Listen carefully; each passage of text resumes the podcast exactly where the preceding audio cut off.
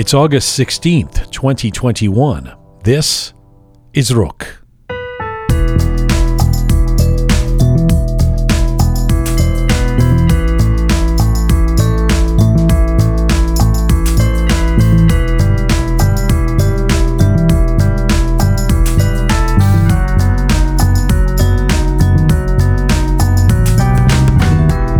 Well, hi there. Welcome to episode 136 of Roqe. Hope you are keeping well wherever you are tuning in from around the world. Durud, salam دوستان aziz, امیدوار hastam ke khub va mizun bashin. Hello to you from Toronto, Canada. Welcome to one of our special themed episodes of Roqe this month. Hi, Groovy Shia. Hi, Azizam. Hi, Azizam. We've we've had um, did the champions and then the broadcasters, and today we are focusing on the screen gems. Three remarkable humans of Iranian descent, all of them women who have made and are making a significant contribution in the realm of acting, film, and television. So, first up, the American Assassin star Shiva Negar in Los Angeles, then the Bollywood star and model Mandana Karimi in Mumbai, and then the NCIS and Homeland television star Necar Zadegan joining us from Santa Fe. That's all coming up, and we are coming to you on roqemedia.com. It is there that you can link to all of our platforms and where you can become a patron of this program. Please do. Uh, we're on our ongoing mission to build a new audiovisual encyclopedia of Iranian diaspora identity coming to you on Spotify, SoundCloud, Apple Podcasts, and Castbox. If you'd like to see some visuals with Roqe and see us on social media, switch over to YouTube or Instagram. And if you like your Roqe descriptions and bulletins in English and in Persian, you can check us out on Telegram. All of those handles are at Roqe Media. All right, let's get to our three guests. This is, as I say, a special themed episode of Roqe. I'm Jian Ghomeshi. Here we go. This is the Screen Gems.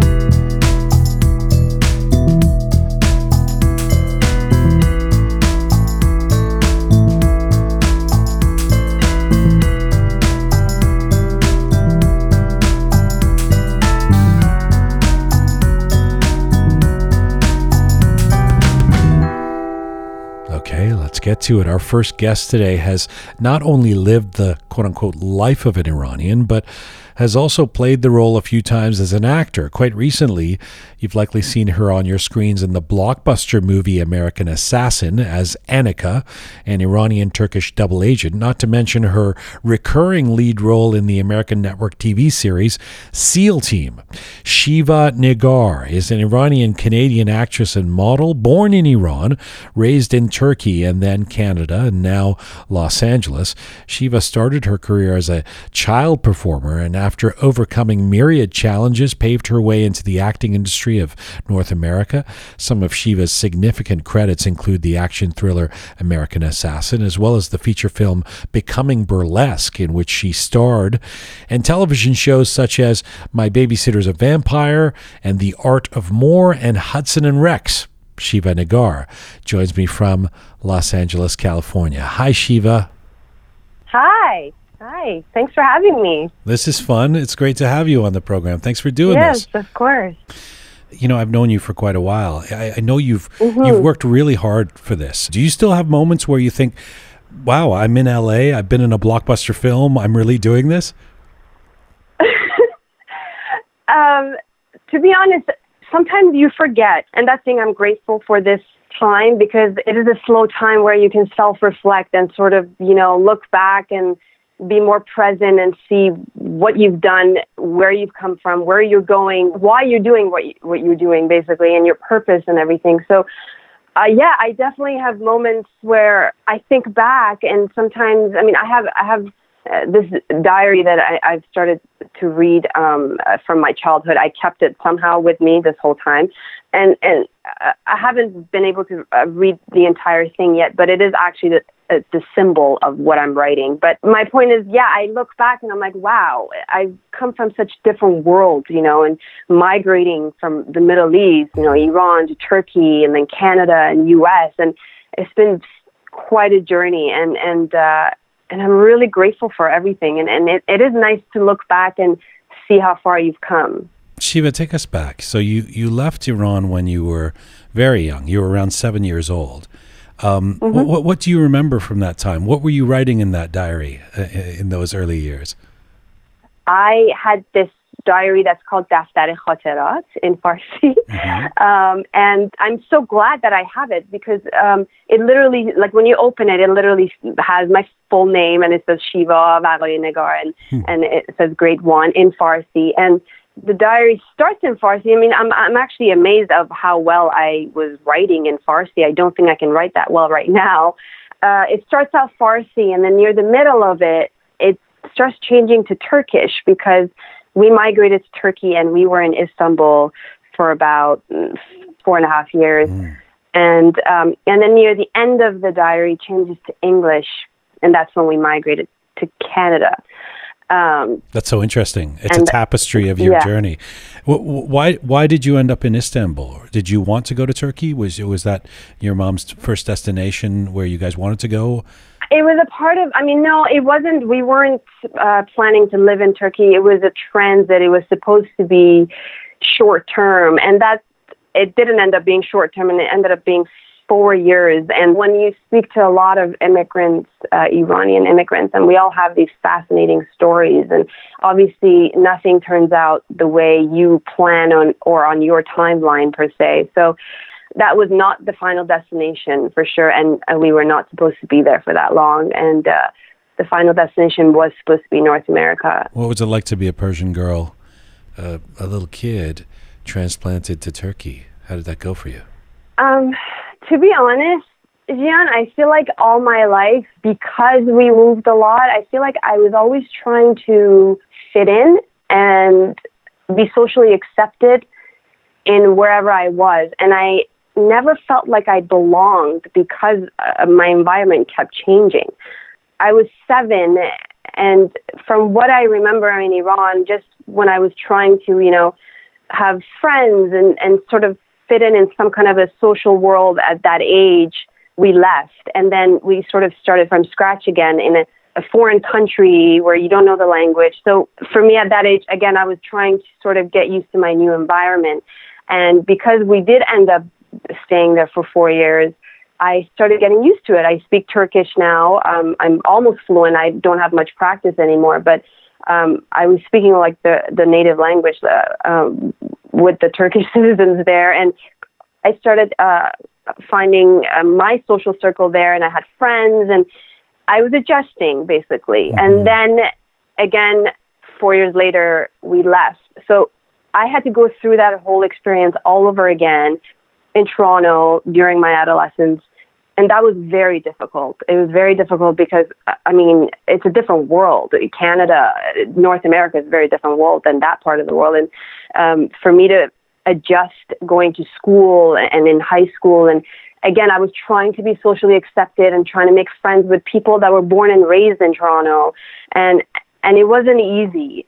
So for me, certain accomplishments um, that could be just normal to some other people, like graduating from high school or mm-hmm. entering university and getting my degree, that was in Canada. That was such a big deal for me when I accomplished it because I'm like, oh my god, you know, I was, I'm, I, this is it. I'm a part of this world now and I and I feel like I fit in. So it was it was it was quite difficult to uh, constantly try to transition, but one thing I did also learn from all these experiences is also to embrace who you are and not try to fit in all the time as well. So you, your mother is so fabulous. I, I have met her obviously, and she's she's lovely, and and uh, she's yeah. and and you have always seemed very confident and popular. Uh, so, is, is, there a disconnect between the way you were perceived and uh, the person you felt you were? Yes, there was a huge disconnect, and that's also partially me trying to always be. I mean, I am. I love people, and I'm. I consider myself very social, and uh, growing up, especially in Toronto, I was always trying to be that you know happy girl and and I was trying to go with what was expected of me like the the norm and that sort of like traditional pathway and you know go to school get a full-time job and um get married you know have kids and and go with what your family basically wants you to do and and I was in that path and I wasn't internally I just wasn't happy I really wanted to do something different. And no matter how much I was, um, it was, it took me a long time to try to find my way and uh, find my calling because I didn't really have guidance. And everyone that I was growing up around me uh, in Toronto, uh, my friends and family, not, nobody was in the field that I'm in now and in the industry that I'm in now. And uh, so it took a long time for me to find myself and my purpose. You did a degree in psychology at York, uh, York University Yeah. in Toronto. Uh, you started working with a developer. You were working in business. Where obviously there were times when you expected that was going to be your life. What Mm-hmm. was the precipitant for you to find the courage or take the step to say, "No, I'm gonna, I'm gonna give this the arts a, a shot"? I was always doing theater. I mean, I started with music even from the days I was in Turkey. So I was always doing theater and art on the side.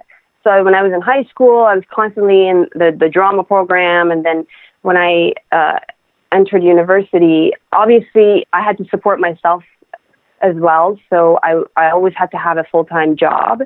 So um, I grew up with a single mom for the longest time uh, because there was a big gap where I didn't grow up with my dad. And um, so I always had to make sure that I have a job on the side. And I, even though I knew what I wanted to do, I couldn't fully do it because I had to go through, basically do what you have to do so you can do what you want to do. Um, so I was always keeping it on the side. And when I entered university, I did get an agent. And, uh, you know, I, I was going on auditions. I was in school and I was taking every bit of dollar that I was making and I was spending it on film school and acting workshops and uh, seminars. And obviously, people don't take you seriously at the same time. And, and, and my mom, of course, wanted what's best for me, but she was like, you know, this is great that you love doing that. And um, she loves music herself. She has an, or she has an art background. And, and she's like, this is great. You know, when you get a job, this is such a good thing to do as a hobby. so, um, everyone was under the impression that this was going to be a hobby, but I always knew, and I and I think I even even mentioned it to you uh, before. You know, since I've known you for so long, it's something that I always knew I wanted to do. I just didn't know how to go about it. Yeah. In that middle period where you were, uh, you know, you're doing the, the psychology degree or you're or you're working in jobs and and you're you haven't quite taken the 100 percent uh, percent step to pursue acting. Was some of your own trepidation? Uh, did some of that come around being not having a say a Canadian or an American lineage? Uh, you know, I remember the first time we met.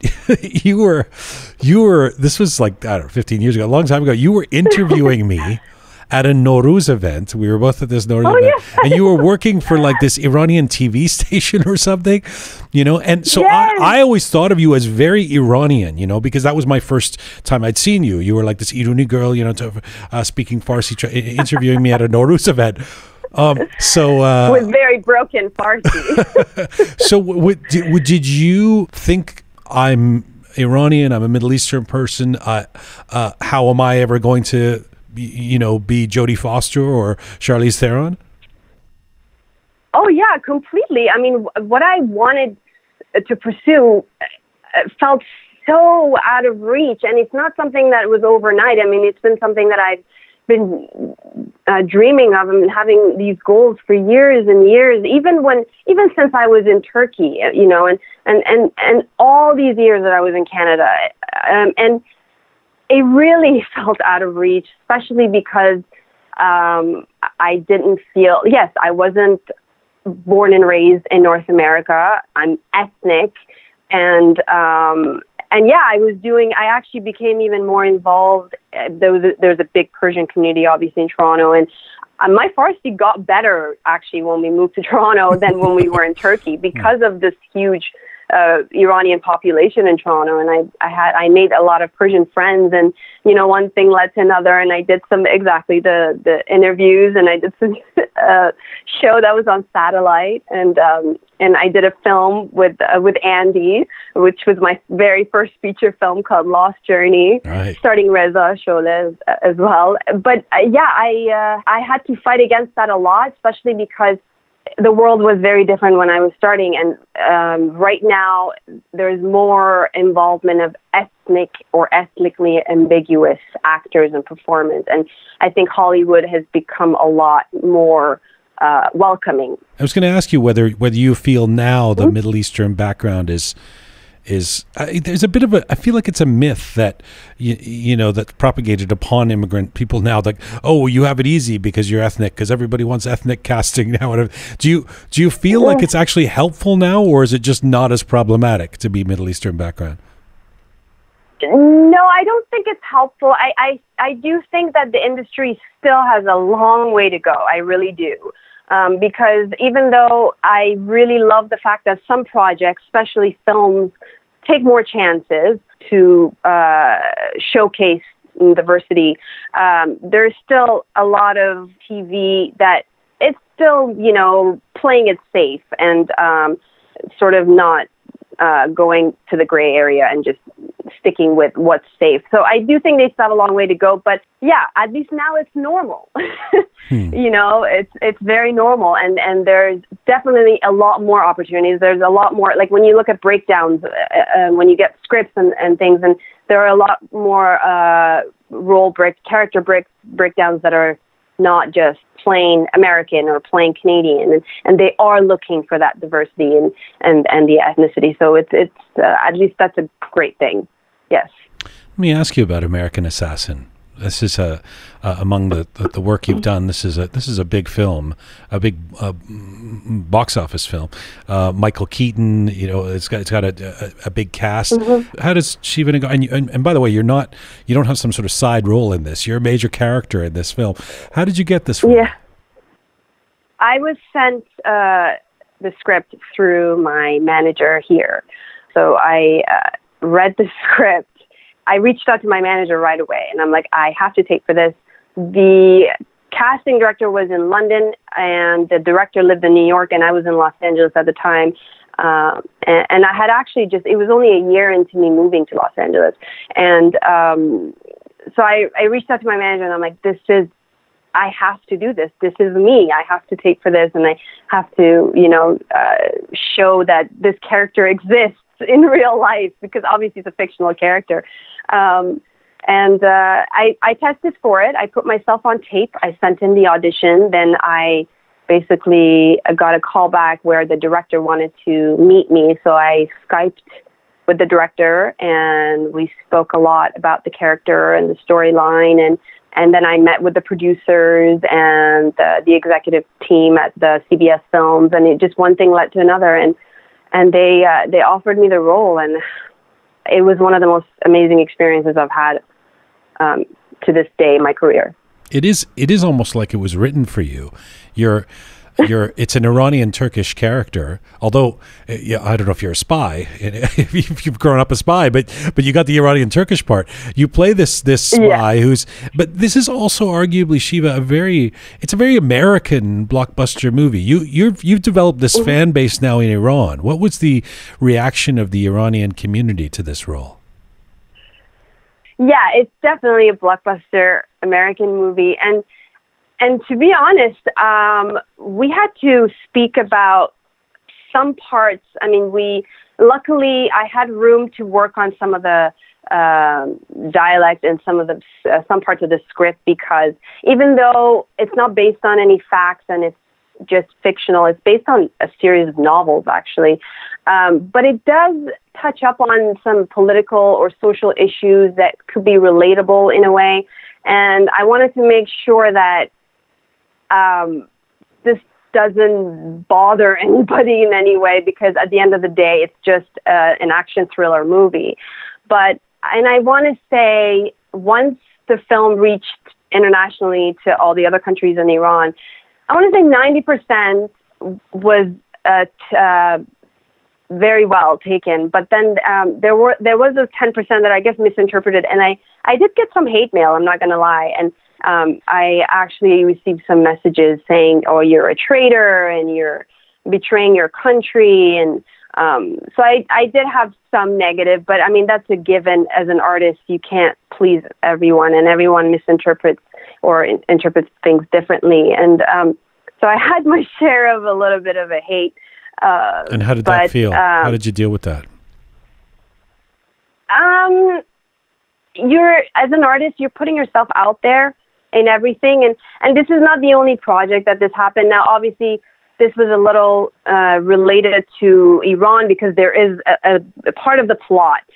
You know, there are some Iranian actors, including right. me and, right. and Navi Negapour. So, but even with becoming burlesque and other films, you know, there are you putting yourself out there and you Sure. have to be able to take constructive criticism. And I really like to believe that I've become resilient enough when it comes to that because it really is field of rejection and vulnerability when you're an artist um, and you're opening yourself up to the world size with, with that said, you know, and everybody needs to to eat and and and, and do do gigs. Uh, uh, do you worry about roles that can underscore stereotypes or negative images of Iranians? This is something that Moz has talked about as well. So if your manager called you tomorrow and said, "Listen," I've got a massive gig for you, big film for you.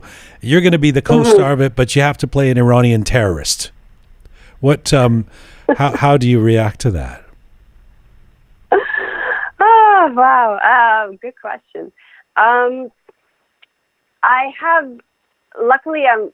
I mean, it's up to me whether I try to play roles that, and I feel like this. This was a part of my purpose, and even starting out, it took a lot of years for me to fight against this, for people to take me seriously. But I'm actually determined, and I feel like I'm at a place where I can decide what story I want to tell and what characters I want to play. Mm. And and I have become. I mean, when you're first starting out, you're uh, you're limited in a way because you're working your way up and you're trying to build your resume and get out there. And um, but I have become more selective, and and to be honest, I'm focusing more on empowering stories and empowering female stories. And I want every project that I work on to be more of the voice of of women who can't have a voice, especially mm. from the Middle East and that part of the world that I uh, come from.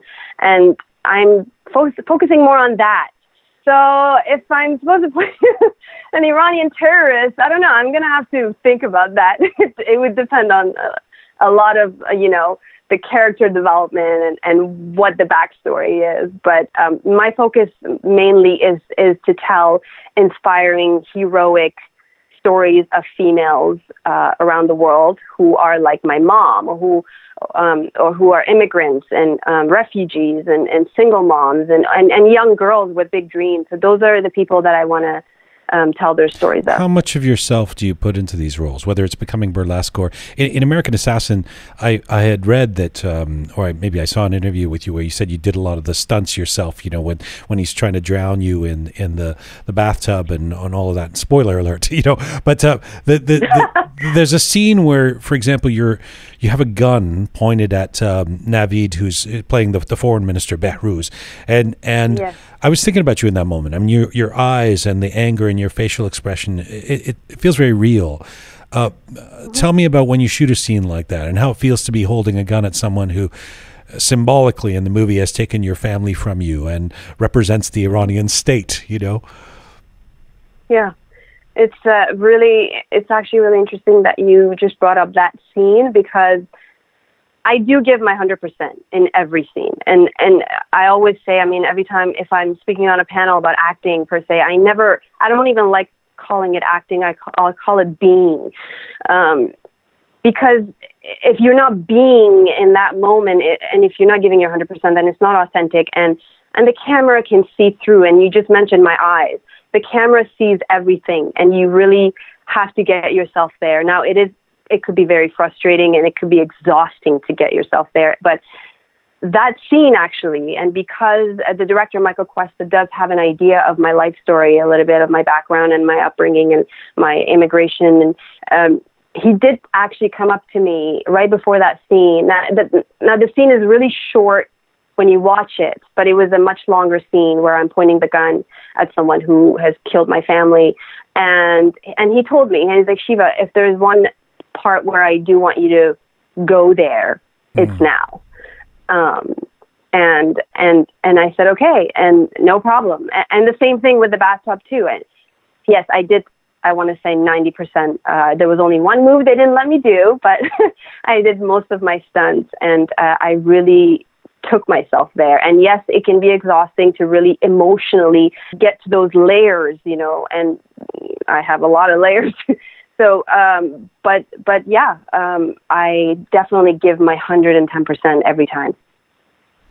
It's great to talk to you, Shiva. Thanks for doing this. Stay safe. Thank you. We look forward to seeing yes, thank you. the new films and uh, and to, to watching you speak Farsi on, on camera too. thank you so much. Thank nice you so much. To you too. Bye bye. Bye bye. Shiva Negar, Iranian Canadian actress and model. She joined us from Los Angeles, California today.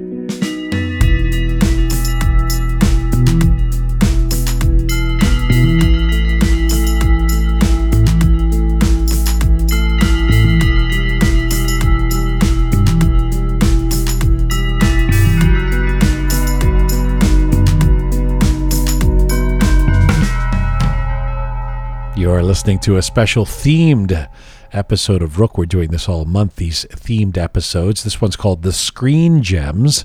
Uh, stay tuned for the next one coming up, which is what? What's the next one? It's the influencers. Ah, the oh, the influencers. That's right. Our next episode is the influencers. Yes. Uh, Kusha Alakband, yes. Bahar Eslami, right. and Picasso Moin. That's, That's right. a big episode. Yes. So uh, very interesting, folks. We'll bring that to you uh, in just a few days. That's the next uh, themed episode of Roqe. This one, the screen gems. Uh, remember, for all things Roqe, you can go to our website, roqemedia.com, uh, where you can become a patron of our show. And all of our episodes and our guests and our. Um, our video clips and the Roqe funnies and the Roqe moments, all of those can be found at roqemedia.com. Ponta, the artist, makes it her mission to uh, uh, make that website interesting. She's done a great job. So check out roqemedia.com. Also, if you want to comment on anything on this program, do so on uh, any of our platforms, or you can email us at info at roqemedia.com. Info at roqemedia.com. Well, our next guest is someone who's come a long way from the taboos of her home country of Iran. But even now, controversies as an Iranian Muslim woman can follow her all the way to India, where she resides and is a massive star. Mandana Karimi is an actress and model based in Mumbai. She was born and raised near Tehran in a conservative Muslim family. In her late teens, she left her career as a flight attendant in Iran to pursue professional modeling in Malaysia Malaysia. After working on various international modeling projects for top designers, she ended up in Mumbai to pursue a modeling and acting career there. Since then, Mandana has been cast in numerous feature films and Indian TV commercials with renowned people such as Shah Rukh Khan, Saif Ali Khan, and Kareena Kapoor and Arjun Kapoor. She has appeared in major movies such as Roy, Bhaag Johnny, Kyaa Kool Hain Hum 3, and also a TV series called Ishqbaaaz. She was also the first confirmed contestant on the reality TV show Bigg Boss 9, where she was one of the finalists of the season. In addition, Mandana is a humanitarian who has worked extensively with underprivileged children in India. She's an impressive mixture of talent, celebrity, ambition, and fortitude, and this is her first interview ever in English aimed at the Iranian diaspora. Mandana Karimi joins me from Mumbai, India. Hello, Mandana. Hi. Such a such a great introduction. Thank you so much. Thank you so much for doing this, and thanks for saying that. You're this huge star now across Asia, as I intimated in the introduction. Uh, it's hard yeah. to not see you as this glamorous, well-off star, but you come from a pretty modest background in Iran. Can you describe your childhood in Iran? um, you know, sometimes you know story as a story and you watch a movie and you know you see that person from where they come from and what they achieve and it's just two different people you know you always you always think where this person has come from. Why, like, was she like this from the beginning? That's exactly me because I come from, uh, I wasn't born in Tehran. Uh, I was born in Saveh. Saveh is a very small city uh, near, like, uh, how many hours from Tehran? Like two hours, I think. Um, it's a very small city. I come from a very um, basic, small family. I've come absolutely from a father who had a normal job to kind of just survive in his life and taking care of his family. I come from a place where there is no value to art. There is no um, value to movies. You you can't actually watch any films. It's it's more like an illegal thing, you know. It's um, and especially my family because I wasn't introduced to movies or I wasn't introduced to TV or cartoons or uh, English or none of that. I, very basic house barely survive or barely managing to just survive. And I used to go to a public school where in Saveh, uh, obviously we used to cover and you know wear hijab and uh, yeah. So that that was my basically my childhood. Yeah. So I yeah, you're not exactly, uh, uh, you know, uh, I forget the name of uh, Jada Pinkett Smith and Will Smith's kid. You know, who's just expected to be a, a star following in their footsteps. Yeah. That that was obviously not the prescribed goal for you. But when you would lie in bed in this uh, modest town in in in Iran as a kid, was this even conceivable in your head that you're going to become this star, that you're you're going to become this international model and actress? No, you know what was in my mind? I tell you a funny story. I used to fight with my family, but okay, so from outside, I used to be this really shy, uh, skinny, big glasses, wearing a big glasses, and not, I wasn't even able to stand up for myself as a kid. I was a really good student. I couldn't even like take any credit for myself in my school while I was doing everyone's homework but I had one thought uh, from my childhood where I used to dream myself outside of this family, outside of this city, uh, not seeing anyone around me. Like, I didn't want to have my family, my dad, my mom, my brothers. And I used to keep telling myself that one day I'm going to leave you all. I'm going to reach somewhere. I didn't know where that is. Wow. You know, I didn't have any idea. But I used to tell them, I used to tell my mother that one day I'm going to show you, I'm going to prove that I'm not part of this family. You have adopted me.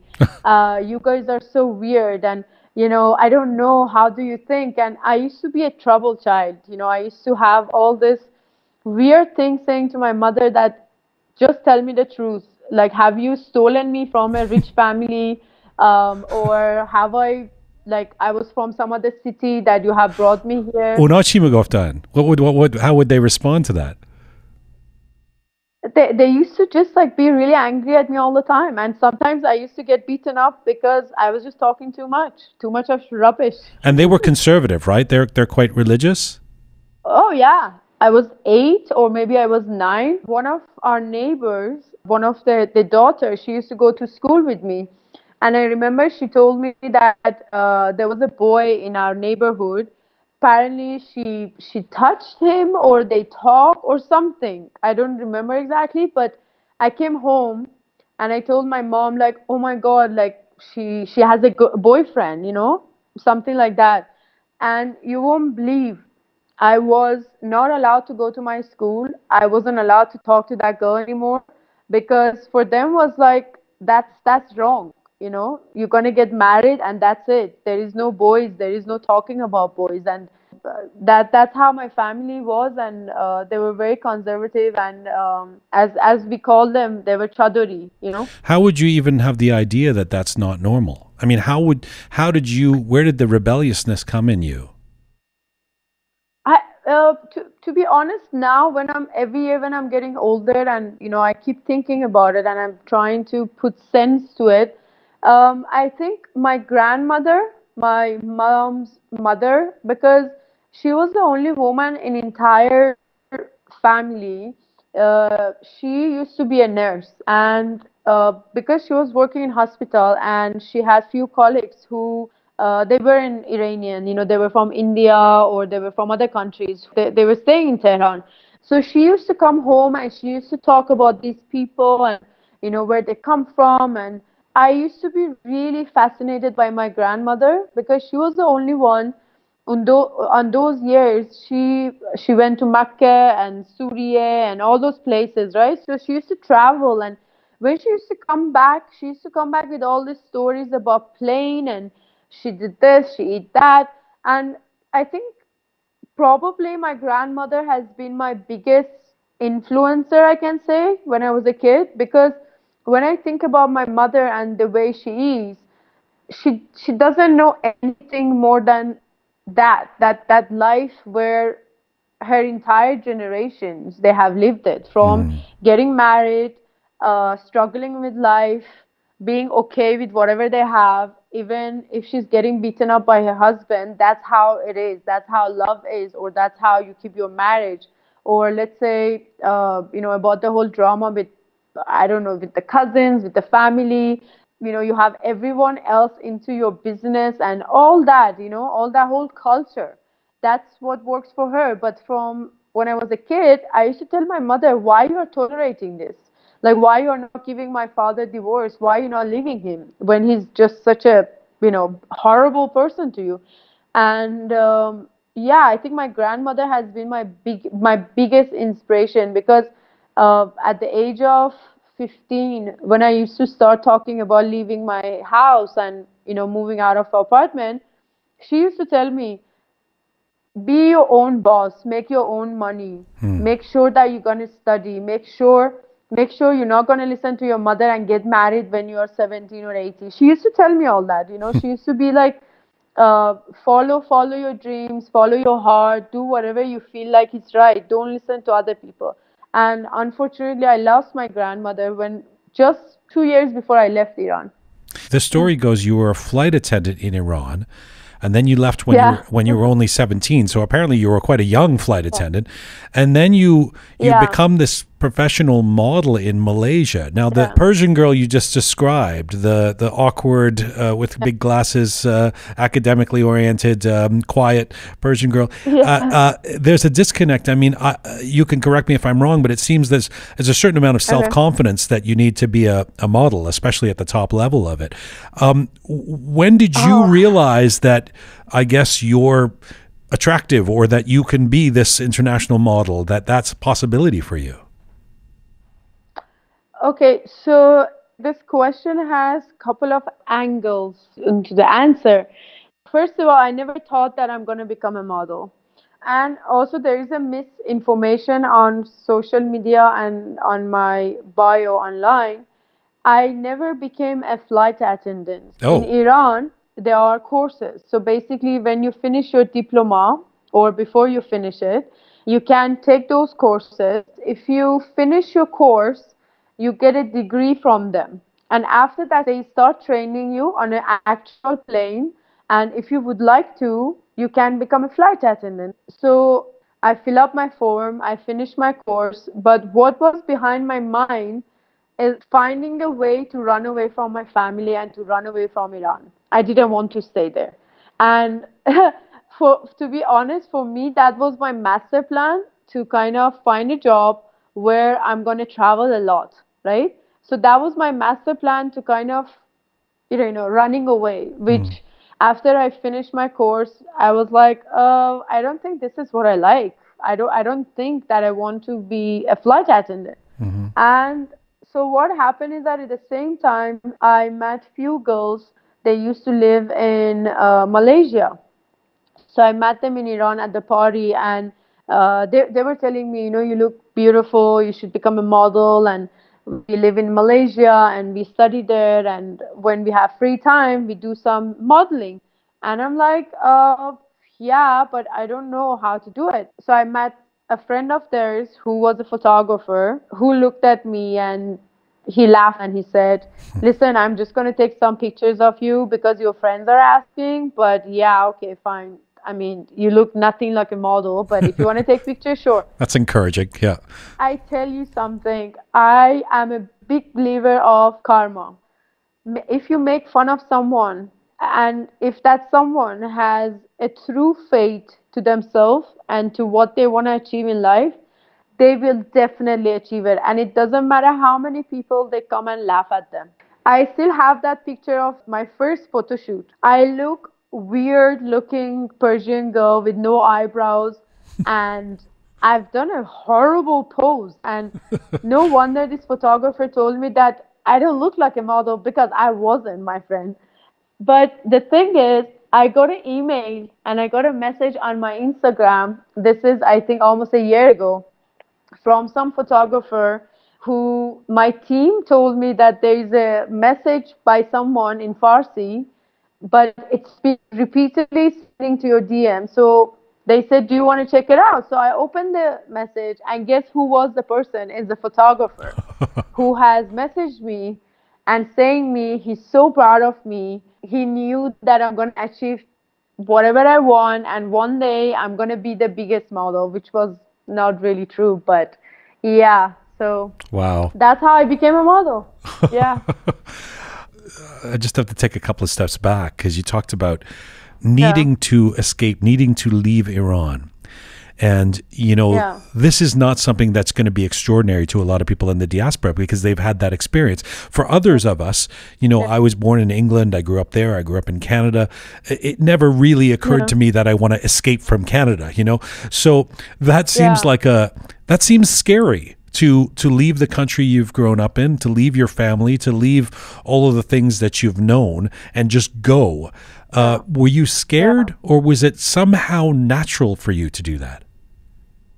What what you're saying is really uh, right because uh, let, let's say if I have a child tomorrow and I'm going to be staying in India for the rest of my life and I would never want that for my child to have the feeling of running away from his or her house. That's such a terrible, terrible feeling. Yes, I was lucky that God knows how I survived. I, I don't know it. To be honest, if you ask me how did I survive, what was it in my mind that I thought I can leave the country with $700 in my pocket and by not even talking, speaking the language, I I didn't even know English when I left Iran. I think what it was for me definitely I got introduced to a lot from age of 11 to 16. So we shifted to Tehran when I was 10. Suddenly I was introduced to a bigger life, you know, a bigger city. Most of my friends from my high school, they used to have fancy cars and fancy houses and some of them, you know, their parents, they were doctors or they, they had family members who they lived abroad and um, you know, and I introduced to Mahware and TV and all that, right? So suddenly I felt like, okay, this, all this looks amazing. They seem, they have a happy life and everything looks so normal and everyone is so happy. So I want to have that. I want that. It doesn't matter what the price is going to be. Mm. I don't care. Mm. I want to get it and I want I want to achieve those and I think the drive that I had, the what's it called it the the crave that i had for achieving things.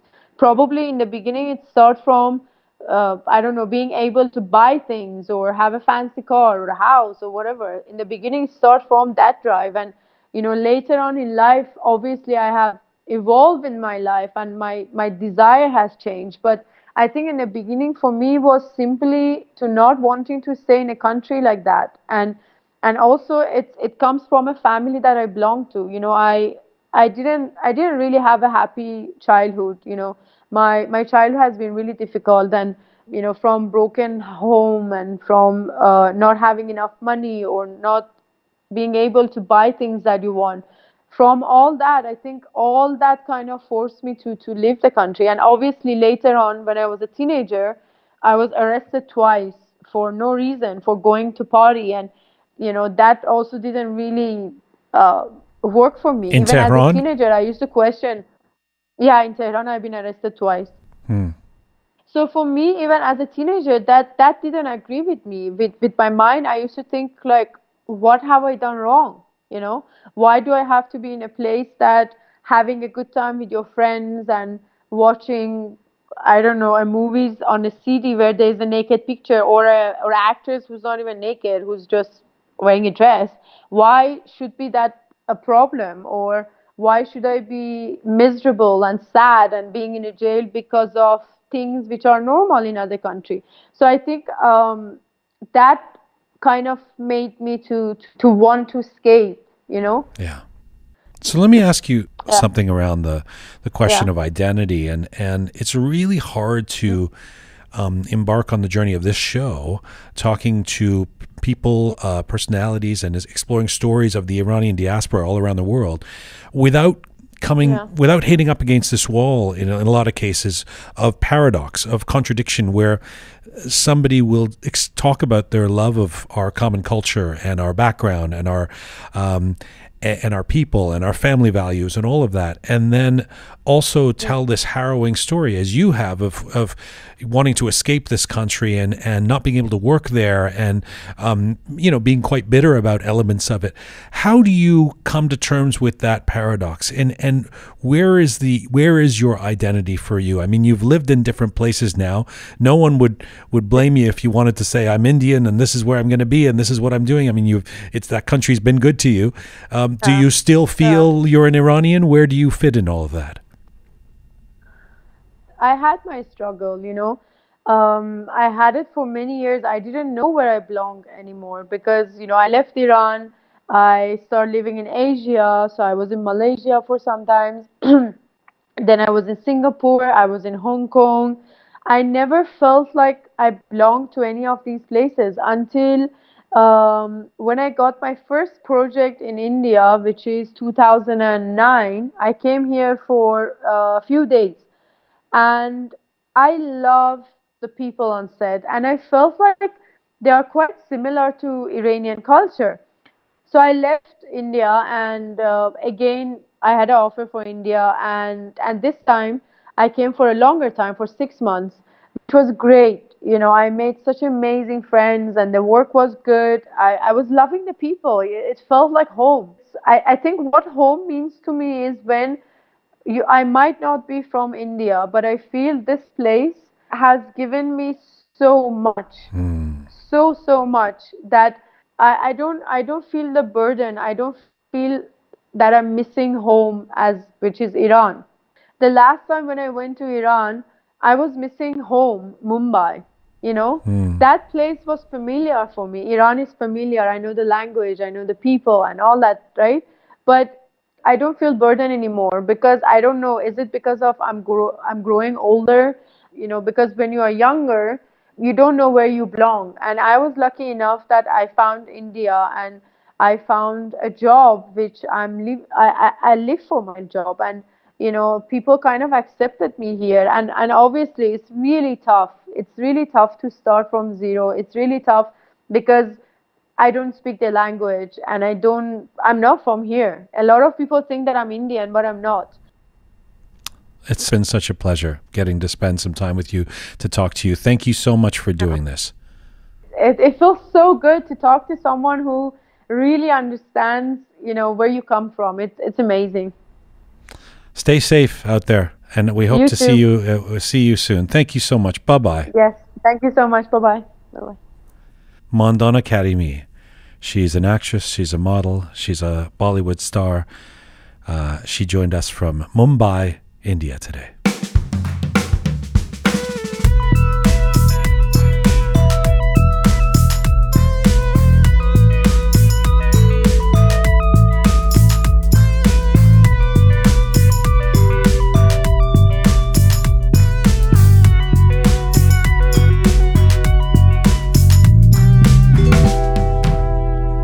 This is a special themed episode of Roqe, the Screen Gems.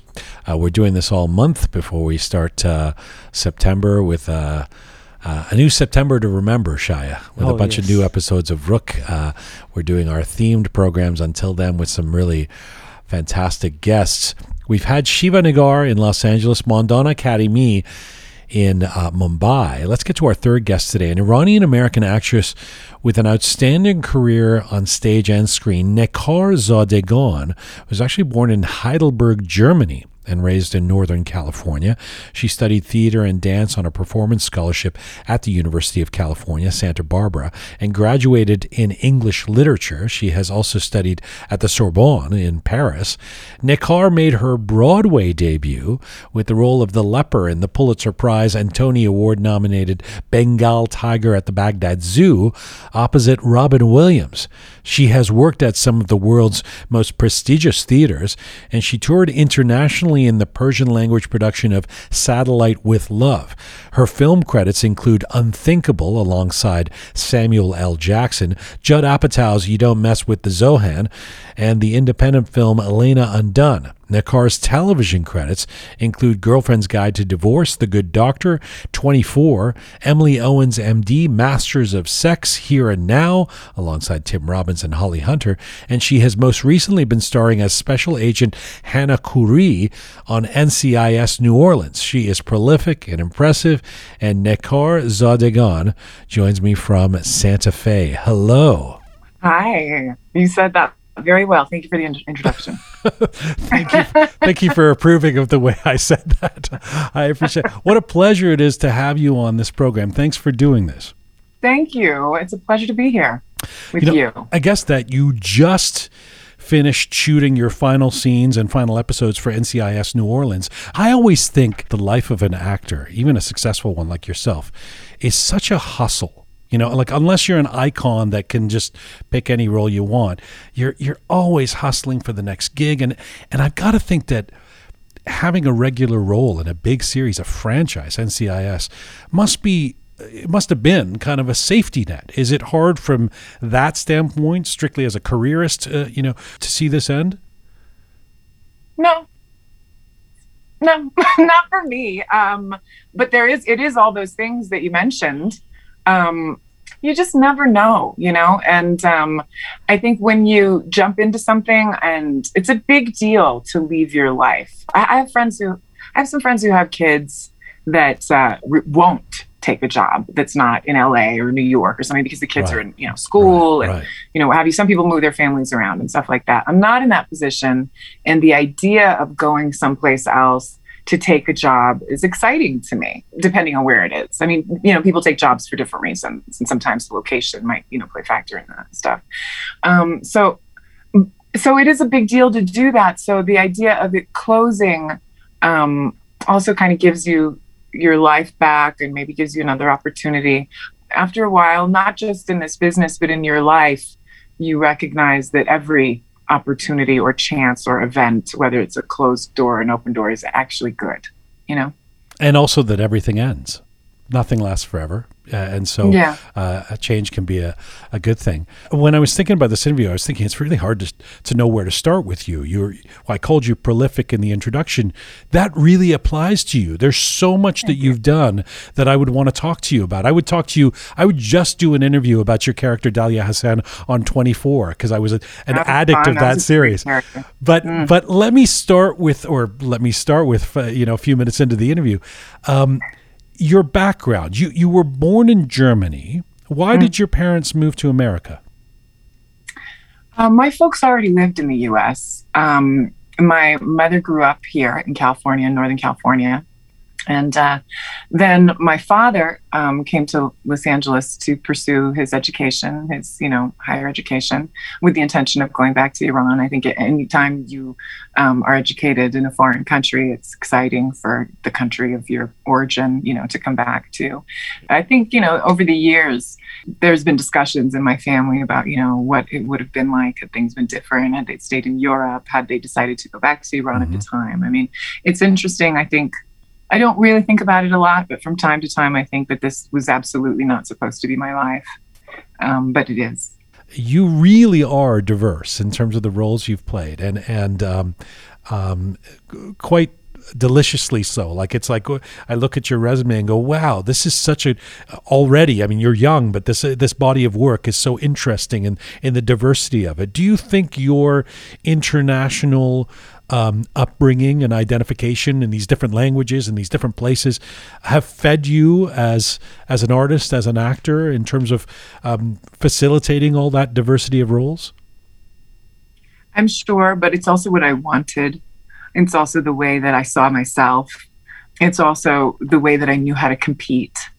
So those were helpful in kind of creating the career path that I wanted and also what it you know was doled out to me. You I think become um, a product of your opportunities more than anything else. Was it clear that you were destined to be on stage and screen? I was very liberal artsy, even as a child, you know, and I was always um, very unafraid of um, being in kind of in the center of attention or anything. Like I was, you know, I didn't have stage fright right. or anything like that. Um, and I, I just, I found it very interesting. You do do your due diligence. You get the degree in literature, but it impresses me how young you got started. I mean, we've had people um, on the show, actually, uh, you know, actors and actresses on the show who, to, especially with a Persian background, talk about how they had to do all this university and then they had to kind of, there's this like decade long process of.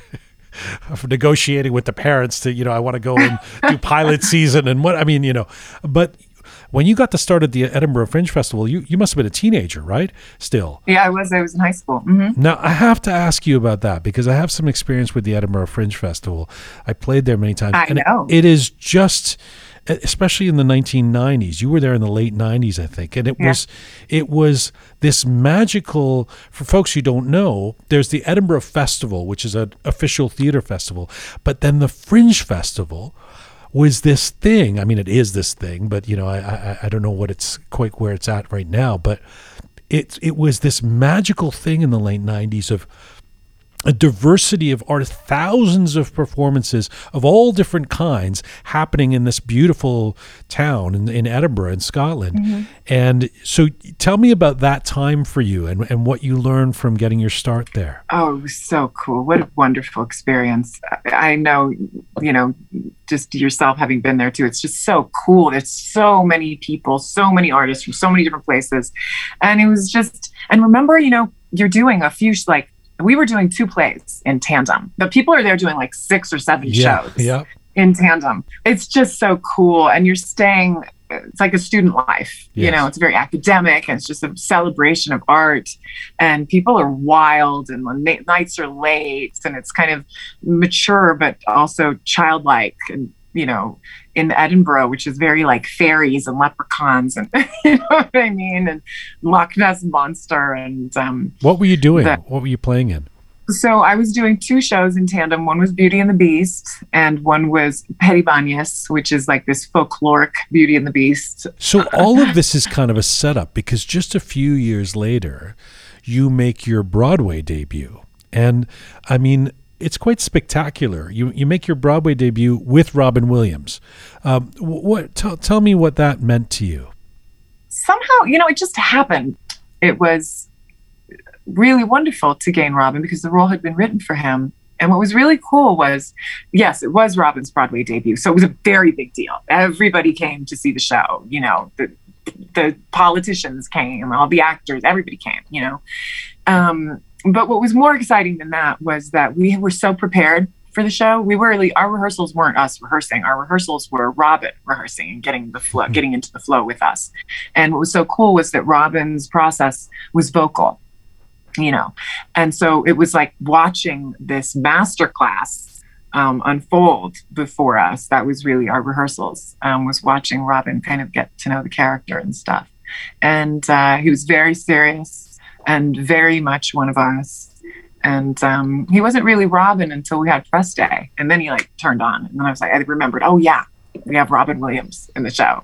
When you say it was a masterclass watching him, can you put into words something that what did you, what did you learn from Robin Williams?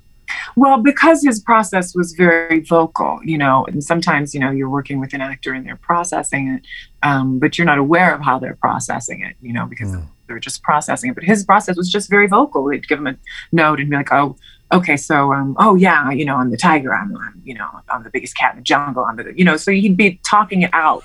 Oh, that's what Wow, you mean you know by what I mean? vocal. Yeah, I see. So Yeah. he was he was almost narrating how he was learning how he was taking on the role. Exactly. Yes, that's exactly right. That's so he was narrating how he was learning it. Mhm.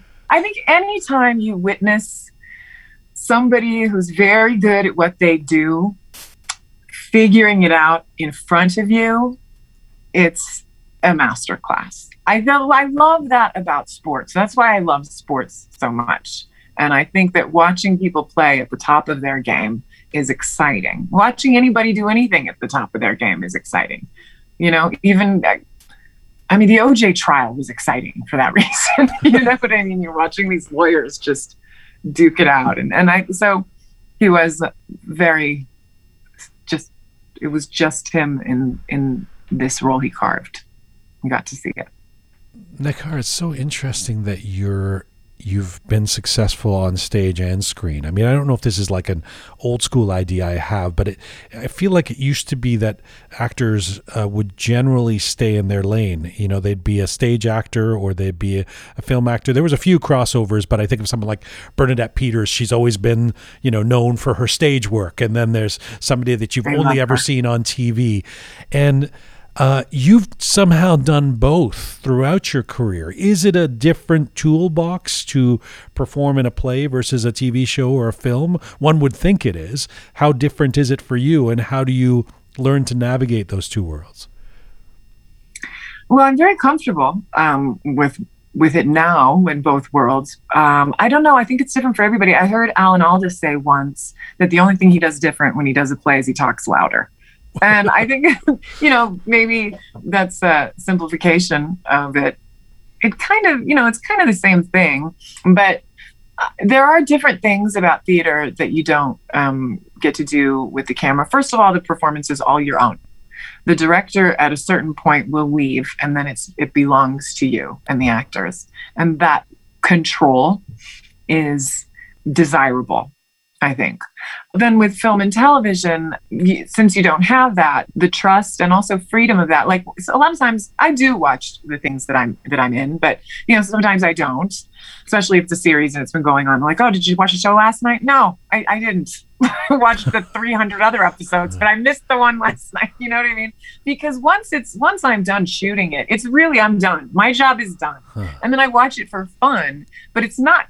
It's often not what I did, you know, exactly. Sometimes it is, but sometimes it's not. And sometimes it's cooler with the music and the, you know, the editing. It's just awesome. If you're doing green screen, for example, you have no idea what it's going to look like, you know. Then there's things like just the camera. The camera while it can be intimidating, I think sometimes for theater actors when you first start, it's actually a really um, helpful asset because um, it's like that one person in the audience that's always there and you can just play to them the entire time. So it's mm. very intimate. A raise of an eyebrow can be meaningless in theater, but it's very effective on camera. Um, so I do tend to want to play bigger. And when you say bigger or smaller, I think that can be confusing for a young actor that's not certain what those things mean because it doesn't mean so much bigger so much louder overplaying at all. It um, just means that your your house is bigger, and you know instead of a raise of an eyebrow, maybe you get a whole turn of the head. Right, you know, right. and and using your body and everything. Right. These are things you don't get to do uh, all the time. When you talk about control, and this this um back to the versatility that you have. Um, I wonder about. I, I, look at these different roles you're playing, and I wonder about the elements of your own character and personality in the characters you play. Like, for example, your Iranian background. Does that does that fuel? Does that go into how you prepare for a gig or identify with your characters?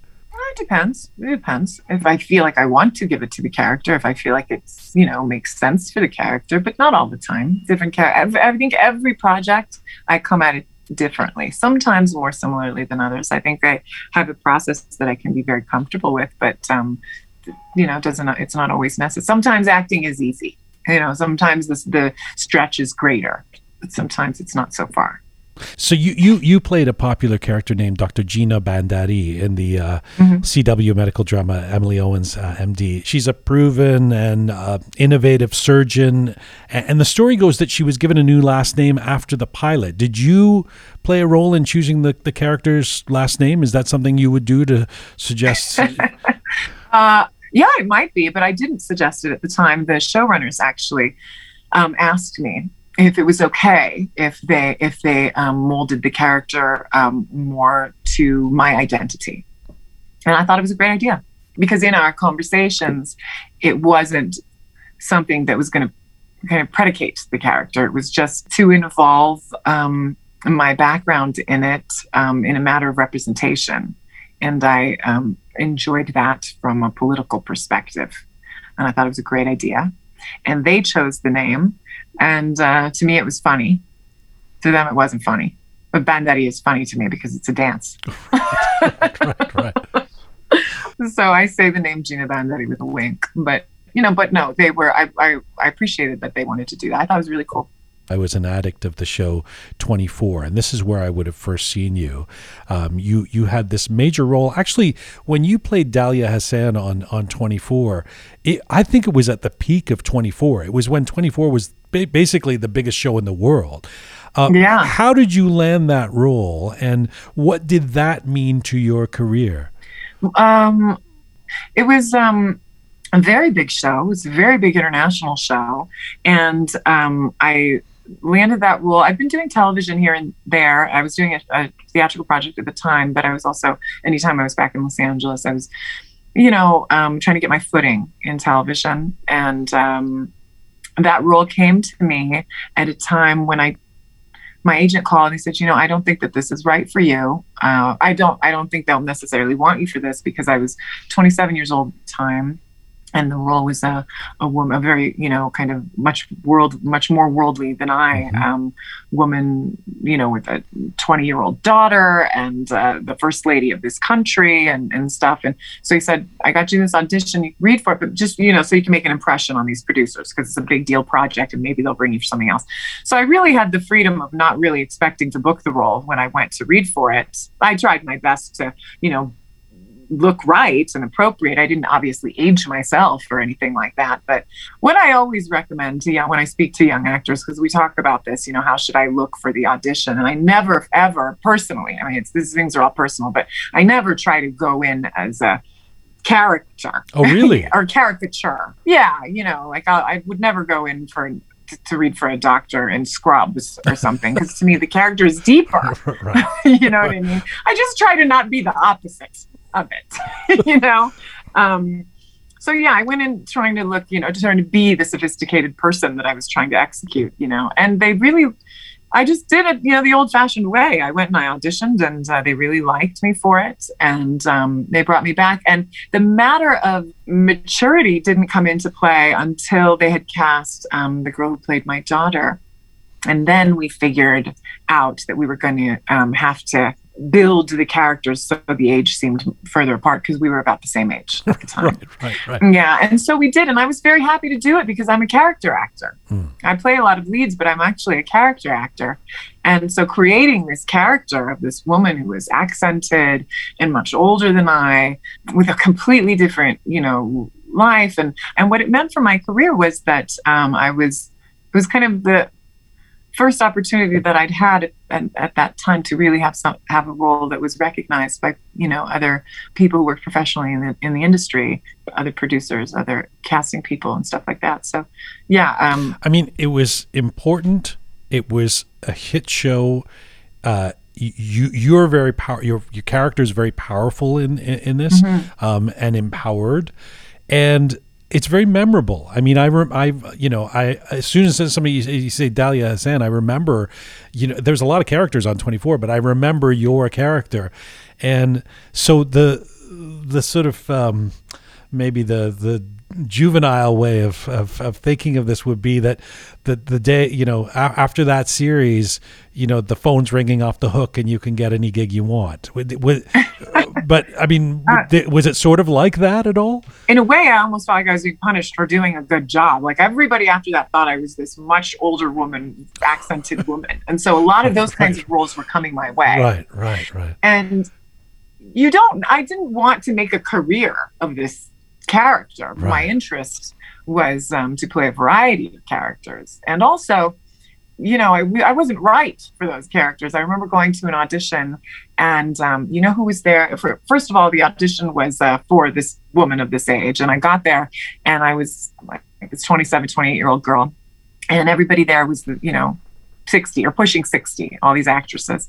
I shouldn't have really been at that audition, and the only, and you know, after a certain like now I wouldn't go to something that was so wrong for me. I mean, I, I wouldn't even entertain something like that. But at the time, I really wanted to make an impression, and I want to, you know, I was taking chances and trying to get seen and trying to get noticed. You know, I didn't know anybody in the business, and I I had to figure out my own way and find a way to get work, and it's it's hard.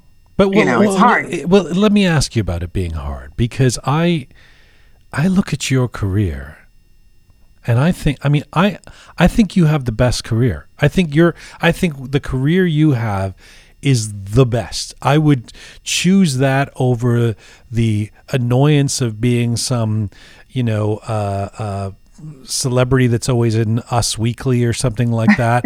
and and but you're but you also have you're always working. Your your roles are great roles. Um, and I'm talking to you, and it's it's almost deceptive because you you seem unflappable. You seem very confident, um, and I and I certainly think at the top of the list is your talent. I mean, you are just really good at what you do. That's why you get these gigs. But but you've been working regularly in good roles, and I suppose I want to address just how you are a Middle Eastern woman. We so often hear that Hollywood is tough, if not impossible, especially for non-white women getting roles. Your resume would suggest that you get anything. I mean, you just you've done what what you wanted to. Tell me about whether it's been challenging for you and how you've somehow broken that mold of of uh, difficulty that you know non-white women can have. Yeah, um, I don't think I was as aware of that when I was younger. I really didn't know. I was just trying to figure out how to get work. Hmm. That was how I competed was because that was what I thought I had going for me and it was also just what I could reach out to, you know, at, when I had first started working um, as a young woman in my 20s young women in their 20s tell a certain story, especially before, you know, now they talk a lot about diversity and women in the industry, and a lot of roles have opened up, I think, with um, more women and, and people of diverse backgrounds behind the scenes, and also what um, the appetite of the audience seems to um, dictate seems to be something more interesting than what you're or fresher, you know, than what has been in the past. And the writing, the Um, writing has has changed. It's become Yes. yeah, oh, Yes. So it gives opportunities for different people. They're still figuring that out, sort of. And everybody wants to get on the right side of this thing. Nobody wants to be canceled. They're so scared of, you know, talking about it, you know. right. But um, as a as a young woman in my twenties, those roles that are that go to young women in their twenties were the roles that were coming my way. The sexy girl in the bikini. I, I can't tell you how many times I auditioned in a bikini or you know whatever. I can't even. It's like crazy to some people when you say that. They're Mm. like, "What?" you know. But this is this is the industry, you know. And um, But that surprises me because I don't. You know, your resume doesn't have a lot of those kind of roles. Yeah, well, I didn't book them Ah. because, um, you know, you go there because they think you sell a certain thing. But at the end of the day, at that time, the person that was selling that story was someone who was white. You know, the beauty of the high school musical was a white girl, Mm. was a blonde girl. Right. The beauty of, you know, and I was always there with, with you know, those kinds of things. You're there with a, with a few actresses and then just models. You know, these are the auditions you're going to when you're in your 20s. And I didn't even realize how not white I was until Mm. this industry makes you even more not white.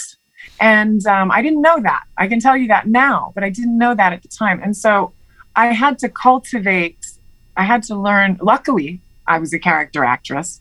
And so I could compete at that level. Uh, before I let you go, you, th- just back to this, you're being this international person, this uh, this identity. Uh, this international femme fatale. What, this- can I tell you about it? Yeah. I, I wonder what you've heard um, over the years, and, and even more recently from Middle Eastern people, from Iranian people. I mean, do, you're you're interesting because uh, as opposed to someone like Shohreh Aghdashloo, who um, by by the roles she's taken, everybody in the Iranian community kind of knows her. I wouldn't be surprised if there's some Iranians who don't even know that you're Iranian. You know, who are watching you on uh, on 24 or NCIS and don't even make the connection necessarily. What do you? Yeah, I think a lot of people don't know that I'm Iranian, um, but I am. and uh, it has been just the virtue of, of my path to work on the projects that I've worked on. But um, it's not because I don't want to work on Iranian uh, produced projects or Iranian told stories. In fact, one of the reasons I don't work on a lot of um, Iranian Irano specific projects in the States is because um, I find the, the, the US perspective of our stories and our lives as very small.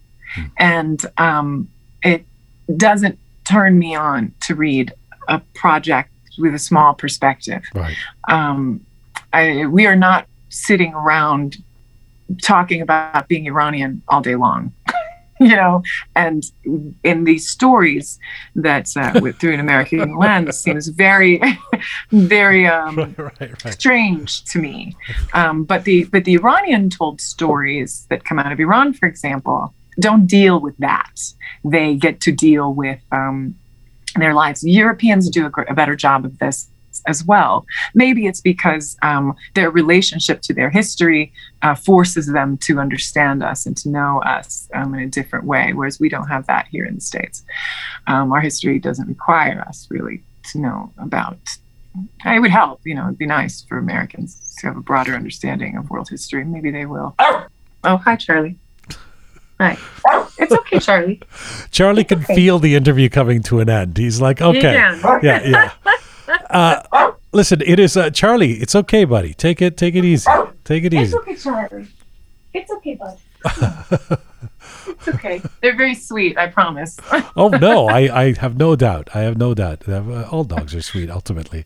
Um, so uh, I I have to thank you. I mean, I really appreciate more than anything. You're on your little epic adventure, following a grueling uh, uh, end to your to your big series and NCIS, uh, and I, I appreciate you making the time and and uh, there in Santa Fe to do this.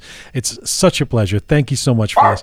Take care of yourself. I hope to see you soon. Thank you so much. All right. Bye-bye. Take care. Talk soon. Bye bye.